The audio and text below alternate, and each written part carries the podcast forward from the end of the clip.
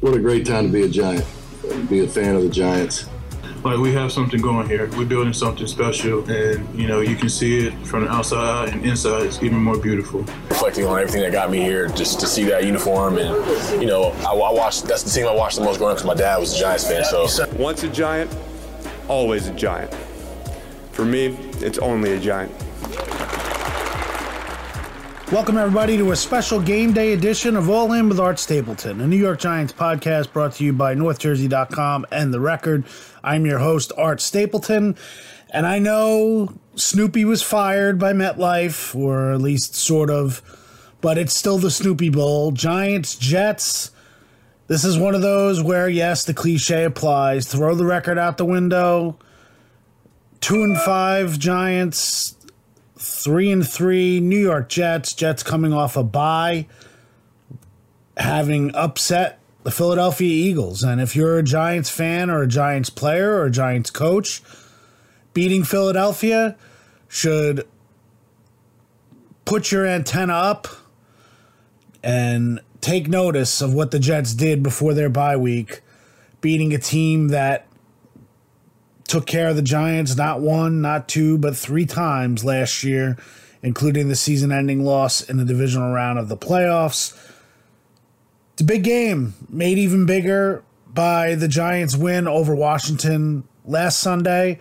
Now we're here at MetLife, and this is going to be an interesting one. You know, both teams kind of match up similarly.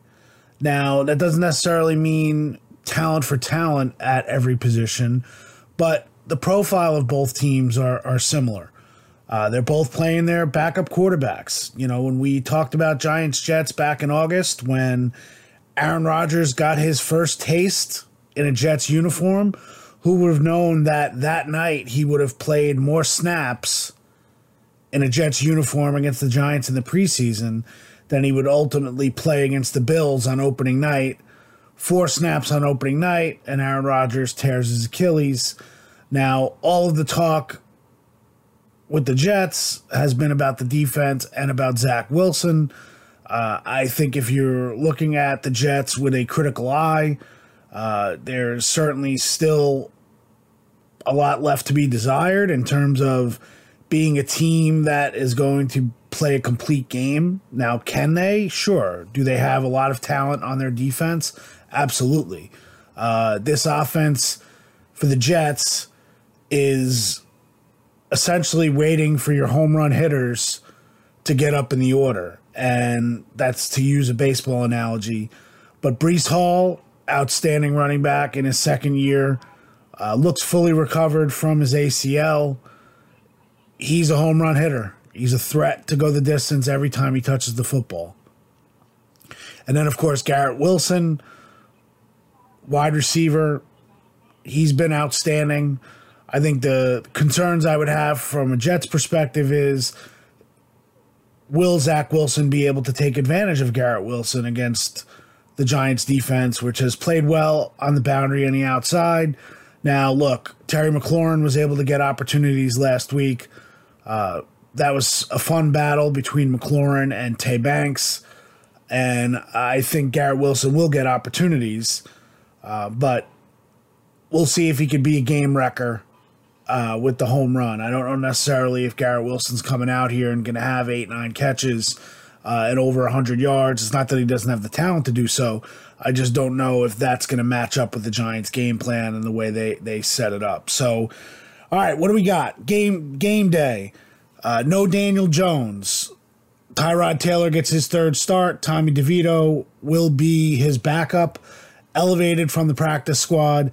Uh, that's it for DeVito as far as practice squad elevation. So uh, we'll have to see what happens next week.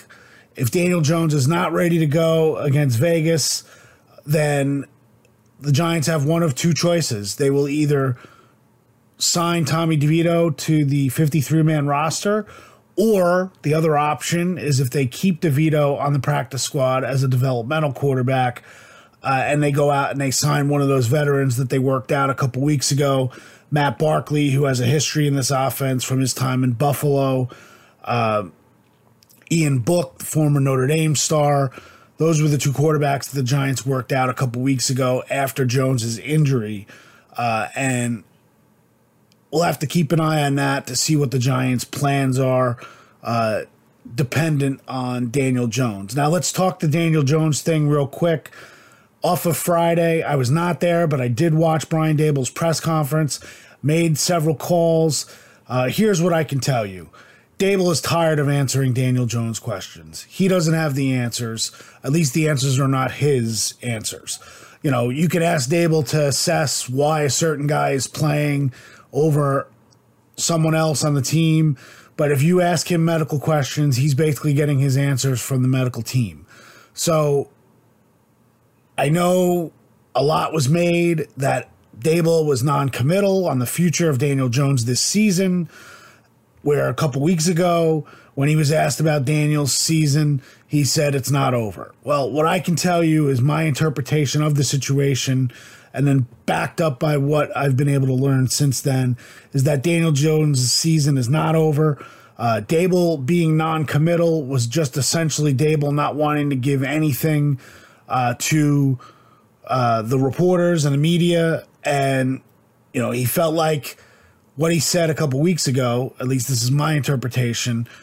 Probably gave a little bit too much by saying his season's not over, and I think he basically pulled all the way back and now doesn't want to give anything with re- regard to Daniel Jones's injury. Some of that is uncertainty. Some of that has to do with the medical opinions and not a football opinion. So it's not that the head coach is not involved in these decisions. It's the fact that he is not making them. He is not putting the uh, MRI on the board or a CAT scan on the board and saying, okay, here's what I see. So, whatever information that Daboll and the football coaches are getting from the medical staff, that's essentially the reports that they're going with to the media publicly. And look, there's a sense of interpretation here. I know there's a segment of the beat and nationally that went all the way to the other end, and the other end of the spectrum was Daniel Jones' season is in jeopardy. From everything that I've heard and I've been told and I've been able to report, uh, and the sense I get is that that is not the case. That was not what Daboll was trying to say on Friday. That was not his purpose. The fact that it happened, well, you know, if he really cared about it, and thought it was to the detriment of Daniel Jones or the Giants, then I think Daboll would probably come out and clarify. He, since he did not, I think the Giants probably don't care that that information is out there. That it's when Daniel Jones is ready, he will play, and then make a lot of people look silly for taking that approach. Um, and read, you know, I think it's a misread. I think you talk about misreading a coverage. I think it's a misread on what Daboll said and why he said it. Uh, so I do not believe Daniel Jones's season is over. Uh, I do believe that he is improving.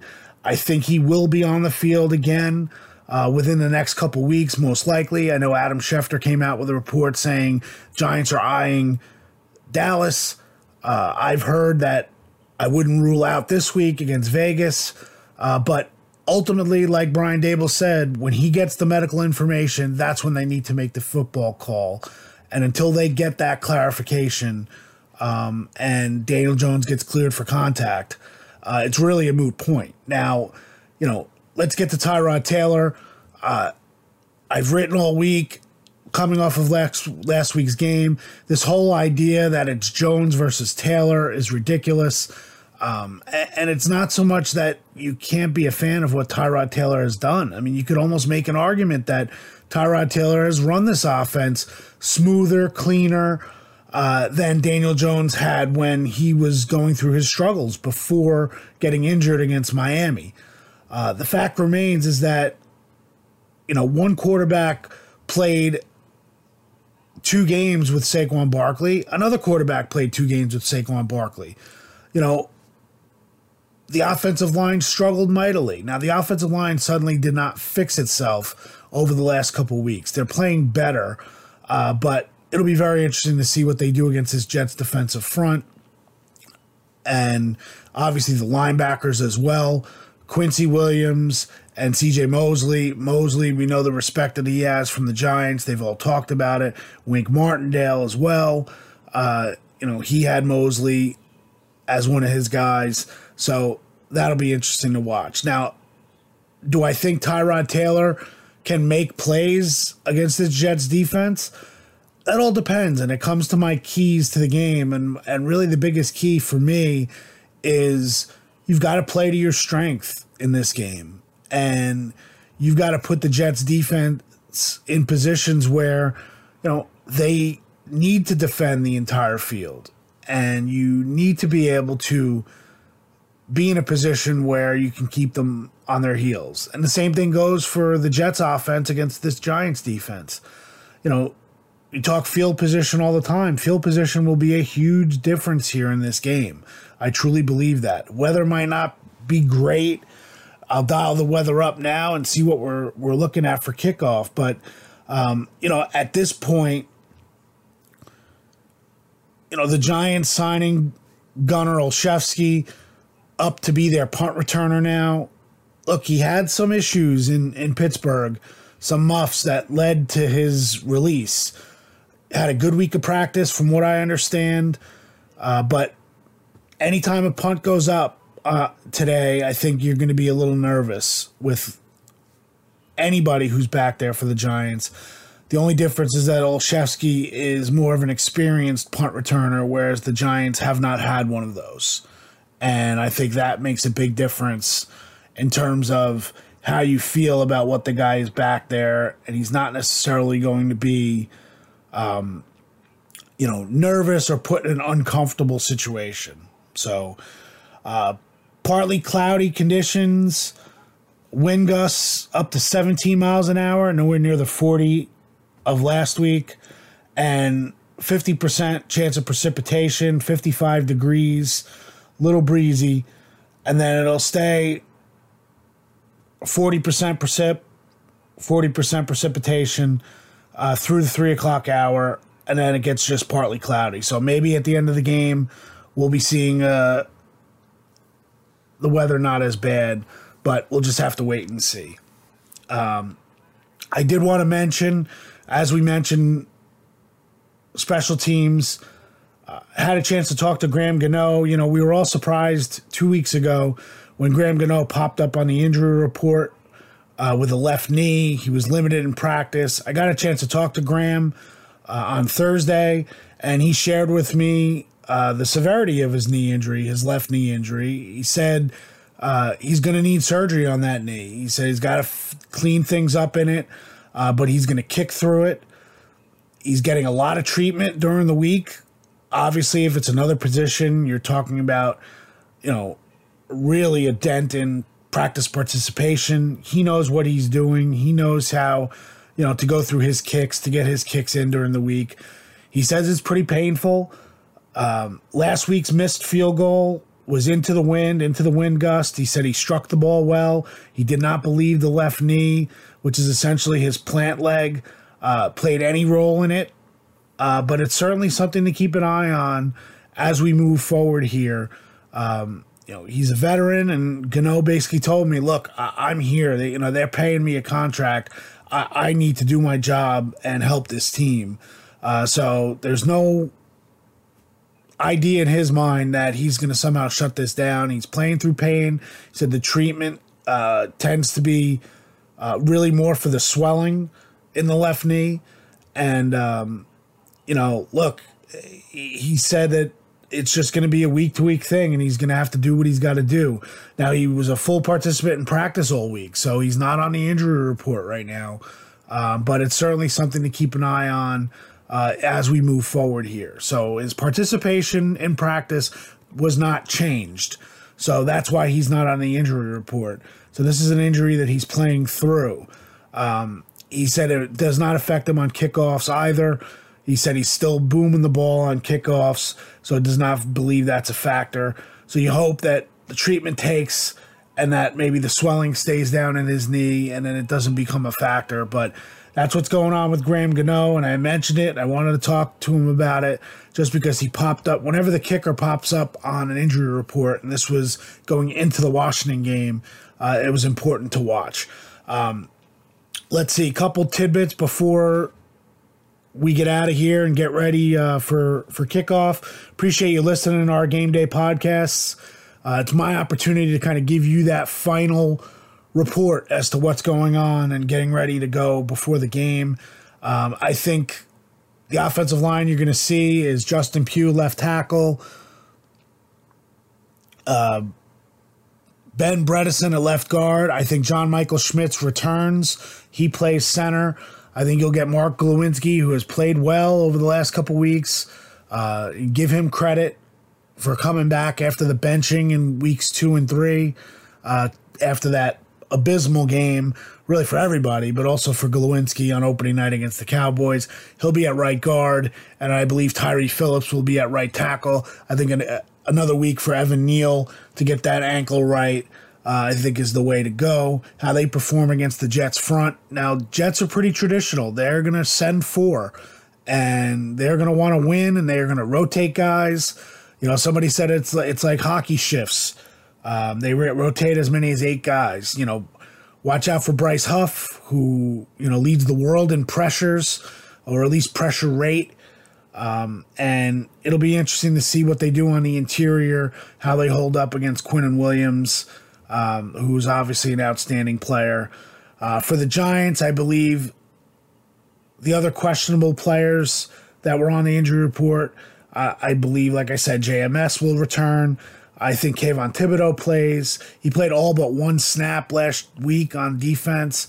Uh, I would be surprised if his snap percentage is that high this week, uh, just based on the knee injury. But I think that's more wear and tear than anything else. So the Giants wanted to pull back on his practice snaps and his participation.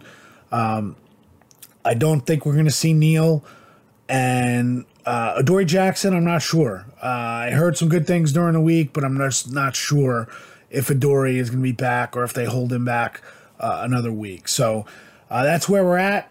You know, Giants haven't beaten the Jets in the regular season. They've lost the last two in 15 and 19.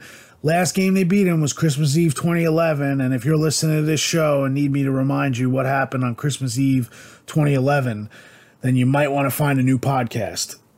But that's where we're at, and I think um, it'll be very interesting to see how this game plays out. I know I keep using that word interesting.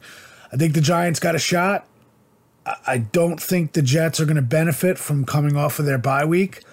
The Jets, as an organization, have not won a, a game after the bye since 2015, uh, which is a long time. Now, how much stock do you put in that? I'm not really sure you know, because you've had different coaches. This is the third coaching regime. Uh, but when the head coach and Robert Saleh talks about how he's going to change things, you know, last year when they came off the bye, I believe they lost to the Patriots in a game that they thought they were going to win. Everybody thought they were going to win. Uh, so uh, it'll be fun. Giants fans, Jets fans, all living in the same world on Sunday. So we will see how things play out. Appreciate you listening as always. We'll be back with the post game podcast. Make sure you listen to that. Check out all my coverage on northjersey.com. And I will be on PIX Sports Nation tonight, as I am every every week, breaking down the Giants game. Uh, and should be interesting. Interesting, interesting, interesting. That's the game. Uh, uh, you know, that's my word. And and then the Giants go on the road for three games in a row Vegas, Dallas, Washington. We're to find a lot about this team if they can get back and uh, kind of give you some hope that this season isn't lost. Appreciate you being all in. We're all in. Enjoy the game, and we'll catch you tonight.